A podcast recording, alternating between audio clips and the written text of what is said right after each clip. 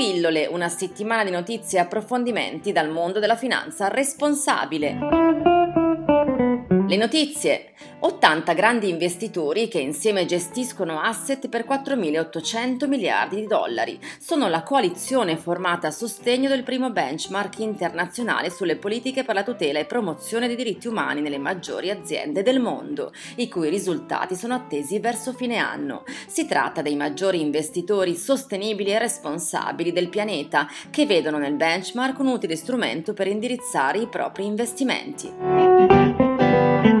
I numeri: settantuno per cento sono gli investitori che si sono dichiarati interessati all'investimento sostenibile, secondo una recente indagine di Morgan Stanley. L'ottanta per cento dei gestori di patrimoni negli Stati Uniti dichiarano di offrire strategie E S G, cioè sociali e ambientali di governance, per soddisfare la domanda dei clienti.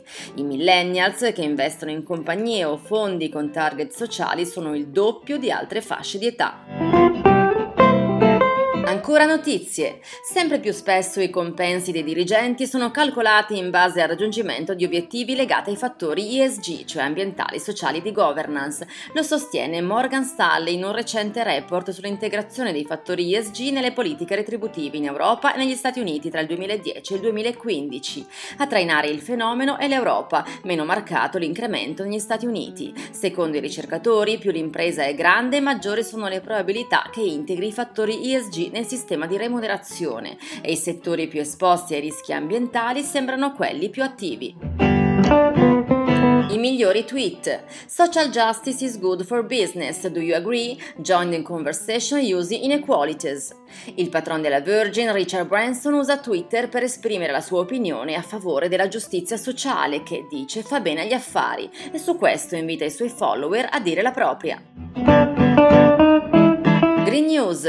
Paesi la cui domanda di energia è soddisfatta al cento per cento dalle fonti rinnovabili. È una situazione che si verifica sempre più spesso. È accaduto in Portogallo tra il sette e l'undici maggio, in Germania il quindici maggio. Pochi giorni prima l'Uruguay ha consumato per ventiquattro ore solo energia prodotta da fonti rinnovabili. In Italia la crescita delle rinnovabili è lenta ma costante. Al momento coprono circa il quaranta per cento del fabbisogno nazionale, con picchi giornalieri intorno al settanta per cento. Ed